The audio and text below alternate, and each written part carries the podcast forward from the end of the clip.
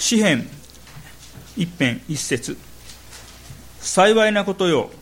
悪者の計りごとに歩まず罪人の道に立たずあざける者の座につかなかったその人。誠にその人は主の教えを喜びとし昼も夜もその教えを口ずさむ。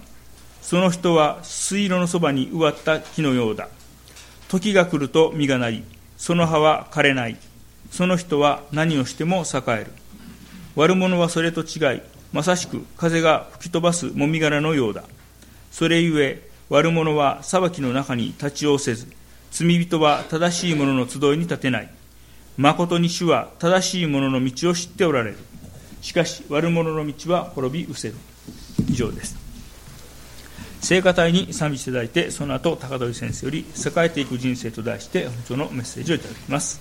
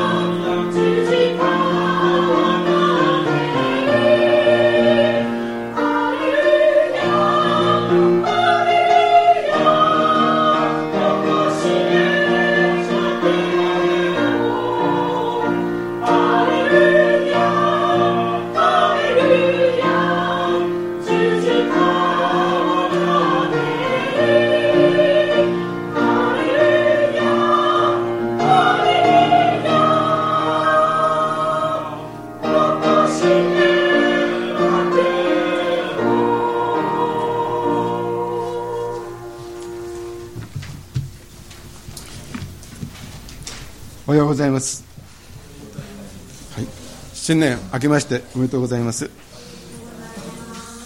この新しい年が祝福の年となりますようこれよりお祈り申し上げます。栄えていく人生昨年よりも今年今年よりも来年と新しい年を迎えるたびに栄えていく人生であるとするならばそれはどんなに幸いなことでしょうか。しかしそんな人生を送ることができる人は限られた人であるとか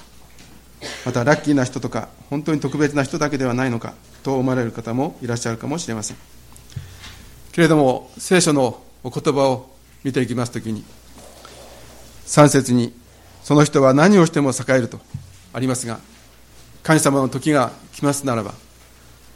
本当に何をしても栄えるというそのことがここで言われています。すべての人にこの栄えていく人生が提供されているとそのことを御言葉は語っています。ではどうしたら栄えていく人生を送ることができるのか。それは第一に栄えさせてくださる神を信じるということ。第二に栄える人生の条件を守り行っていく。第三に悪者も栄えるけれども彼らのことで思い悩むことをしないということであります。私たち人間は神様によって作られたものであります。体も魂も知性感情意志も神様が作ってくださって私たちは人格あるものとして今このように存在しています。けれども私たちは自分の能力健康才能によって自分の力だけで生きていると思ってはいないでしょうか。結構自分の力だけで生きていると思い込んでいる人が多くおられるかもしれない。知らないと思うんですね。頼りになるのは自分だけだと思っているとしてもおかしくありません。いつしか本当に知らないうちにそのような傲慢な本当に思いが心の中にでこの宿ってそうしたこの生き方をされている方もこのようにはたくさんいらっしゃると思います。しかし聖書は人は自分の力で生きているのではなくて神様によって生かされているというそのことを忘れてはならないとそのように語っています。私たちは神様によって作られ神様によって生かされています。太陽の光も熱もまた雨も空気も食べ物もその他の全てのものの中に神の助けなくしては人間は少しも生きていくことのできないそのことを聖書は教えています。神様が与えてくださっているもので人間が作り出すことのできるものっていうのは一つもありません。神様は私たちがこの地上で生活していくのに必要なものを備えてくださっているからこそ私たちは生きていく生活していくというそのことができています。そしてこの人々の支えや協力助けもあって私たちはこのように生かされている生きていくことができるというそのことを思わされます。そしてこの神様は私たちに命を与えてこの地上でのなすべきその使命を一人一人に与えておられます。私たちはその使命が終えるまでは神様によって生かされているわけですね。病気になりましてもまだ天に召されるそういうこの神の時ではないその人はその病は本当に癒され元気を取り戻されます。そしてなお神様によって生かされその尊い使命のために用いられていきます。けれども健康な人でも神様がですね人の声を変えれとそのように言われた人はその人のなすべき地上の使命の終わりを告げています。その人は神の身元に帰っていかなければなりません。私たちはいつ神の御前に立たなければならないそういう時が来るかそのことは私たちには知らされておりませんから私たちは全く分かりません。ただ神様だけがご存知であります。でありますからこの地上にあって私たちは目に見えるこの世界のものこれらは全て過ぎ去るものであり朽ちていくものである。滅んでいくものであるというそのことを認識しこれらのものに目を心を奪われ奪われたりしないで大切な誠の神ご自身をいつも見ながらですねこの誠の神様を見失うことのないようにいつも信仰を持ってしっかりと神様に直結したところのそういう生き方をしていかなければなりません。このようにはたくさんの偽物の神々があふれています。正月を迎えたのでたくさんの人々が神社やお寺に初詣に行きます。それはご利益を求めて言っているわけですね。しかし聖書は人間が作った神々仏など拝む対象を偶像であると言っています。誠の神今も生きておられる神様は聖書に掲示されてありますこの神様唯一の神様だけです。他のものは全て神が作られたものであり神でも何でもありません。偶像を拝むことは誠の神に対する大きな罪となります。偶像はたたりとか罰が当たるとか言って人々を本当に恐れさせて脅かしております。しかし誠の神は人に災いを与えるようなお方ではありません。平安を与え将来を与えそして希望を与えようとしておられます。実に恵み深い愛なるお方です。ですから全ての人は誠の神を信じて生きていくことによって必ず祝福されその人生は栄えさせていただくことができるということをこの御言葉を通して私たちは教えられます。神様は今も生きておられ人にはできないことをなさっておられます。そして全てをご存知であられる神は私たちの心の中をお見通しであり罪や隠れたことも全てご存知でイエス様を救い主としてこのように使わせてくださいました。イエス様は神の御子で罪を一つも犯されませんでした。けれどもそれにもかかわらずですね十字架におかかりになってその尊い血潮をまた命を私たちのために全て差し出してくださったのであります。そしてこの十字架上で死なれたイエス様はお墓に葬られましたけれども3日目によみがえられてそして今は父なる神様の右にあって鳥なしの祈り、まあ、私たちのために鳥なすところのそうした祈りを捧げてくださっています。こうしてイエス様は罪と滅びからの救いを私たちすべての人のために成し遂げてくださいました。まだ信じて救われていない方がいましたらイエス様の十字架の前に立ち自らの罪を正直に告白し心から本当に悔い改めて主よ私は今イエス様を信じます。私の罪を許してくださいと。そのようにこの告白してこの救いをお受けになっていただきたいと思います。そしてこの信じて従う者となおなっていただきたいと思います。神様は神を信じる者に従う者に恵み深くこのようにあっての生活も栄えさせてくださいます。創世紀の26章12節にイサクはその地に種をまきその年に100倍の収穫を見た。主が彼を祝福してくださった。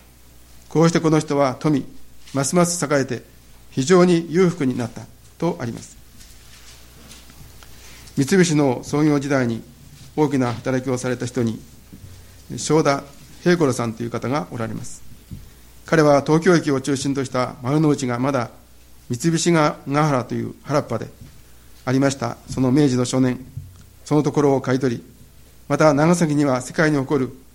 三菱造船を創業された大事業家であります。正田さんは熱心に聖書を読みながら商売の道に励まれました。そしてこのような言葉を残しておられます。なるほど。聖書には金儲けの秘訣はないかもしれない。しかし聖書には金儲け金儲けよりも重要な知恵が山のように隠されている。だから聖書を読み神を信じて従う者には行き詰まりはない。とそのようにお言葉を残しています。まず神の国と神の義とを求める人に全て必要なものは与えられます。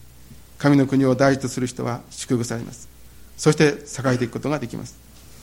それでは栄えるために必要な条件とは何でしょうか。神様を信じさえまた従っていた従ってさえしていたら自然に栄えていくんでしょうか。そうですね。しかし信じる従うということは神の御言葉を信じ御言葉に本当に聞き従って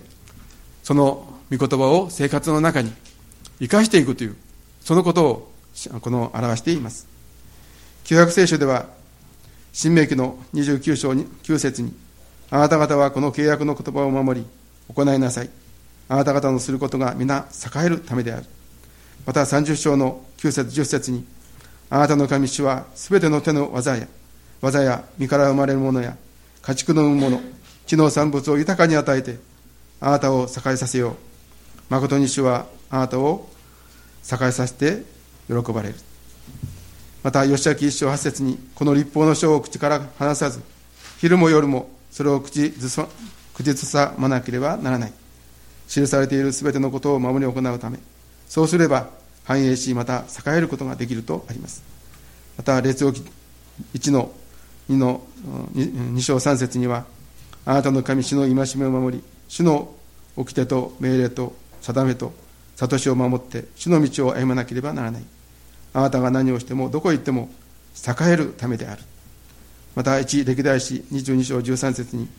モーセに命じられた掟と定めを守り行うならあなたは栄える。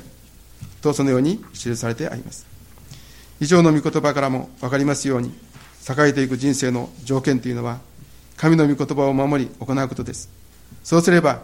神様が必ず栄えさせてくださるという約束であります。この支援の一辺の一節から三節を見ますと幸いのことよ悪者の計りごとにあります。罪人の道に立たずあざける者の座につかなかったその人。誠にその人は主の教えを喜びとし昼も夜もその教えを口ず口ず口ずさむ。その人は水路のそばに植わった木のようだ。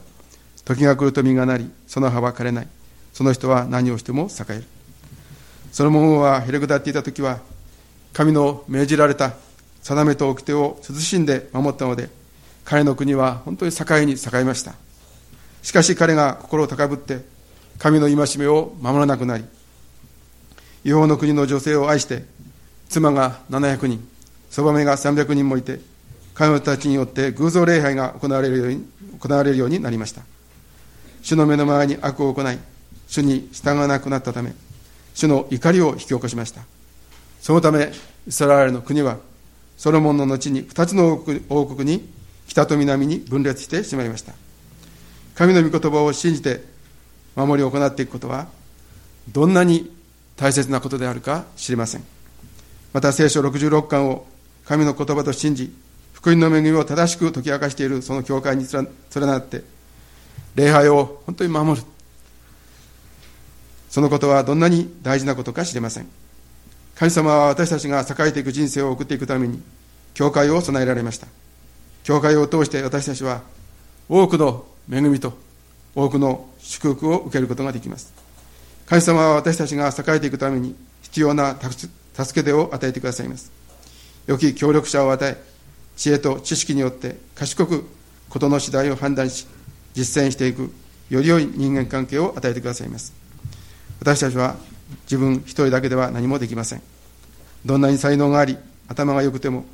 人間関係をうまく保っていけないならば栄えていくことはできません。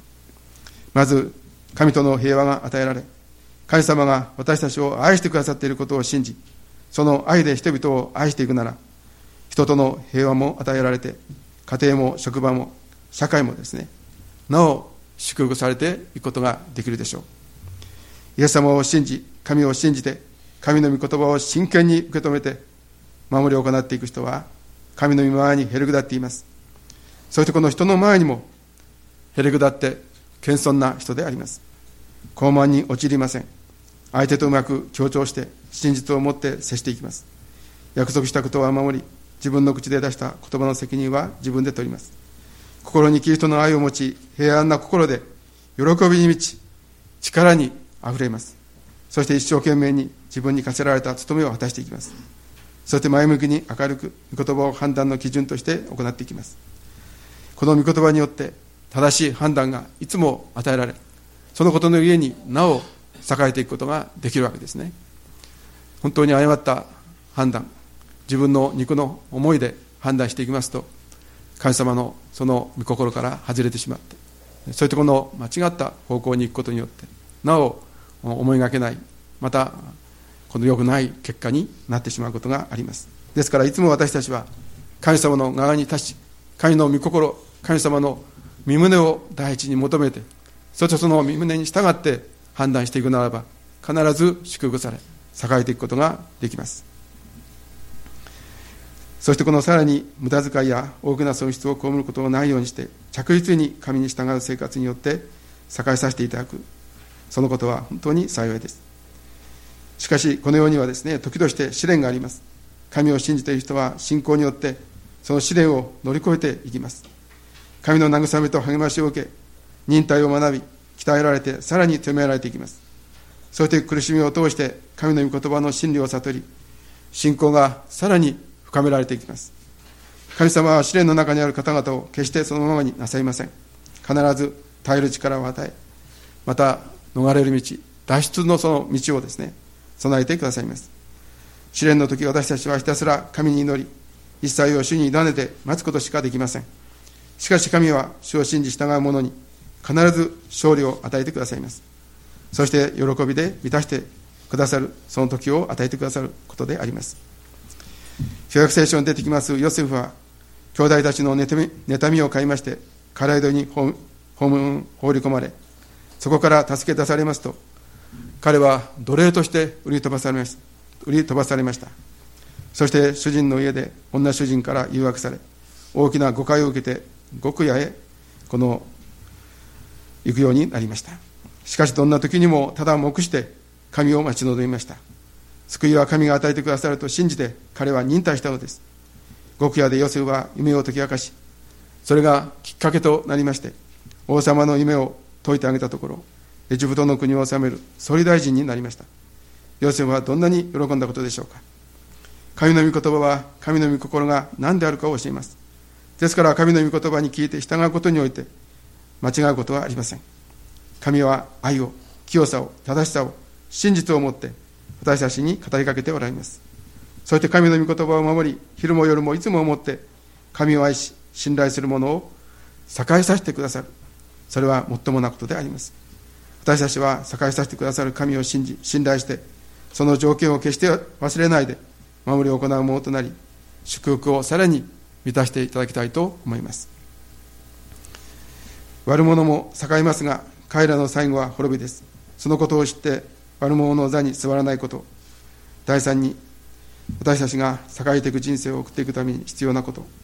それはこの世の人々に目を注いで悪者心の中で神はいないという人々の栄えているのを見て心を悩ましてはならないということであります。そして彼らの座に座らないことであります。そういう人は自らを神として神の座に座ろうとしています。支援の73編を見ますと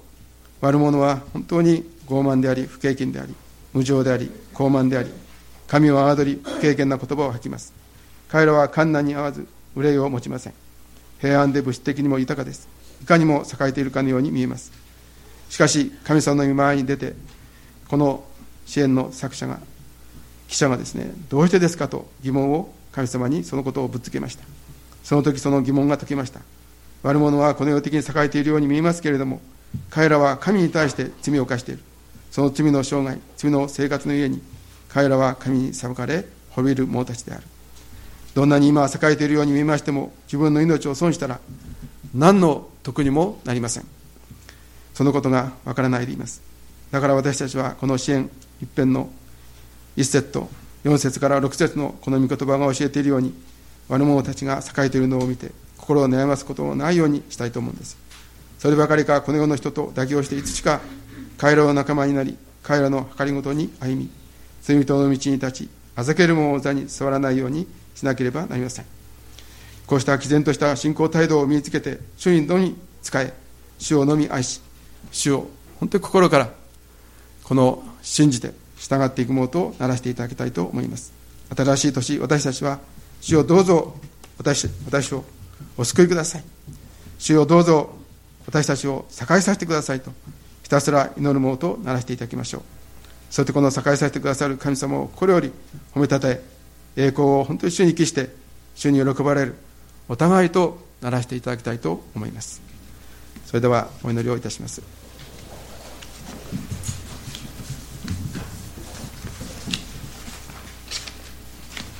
愛する天の父なる神様2011年の新しい年を迎えましたが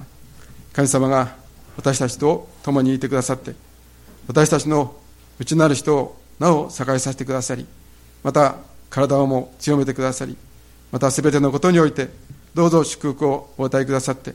神様この1年本当に良い年であることができるように神様がお一人お一人のようにその豊かな祝福と恵みをお与えくださることを心よりお祈りをいたします。尊きイエス様のお名前によって信じてお祈りをいたします。アーメン。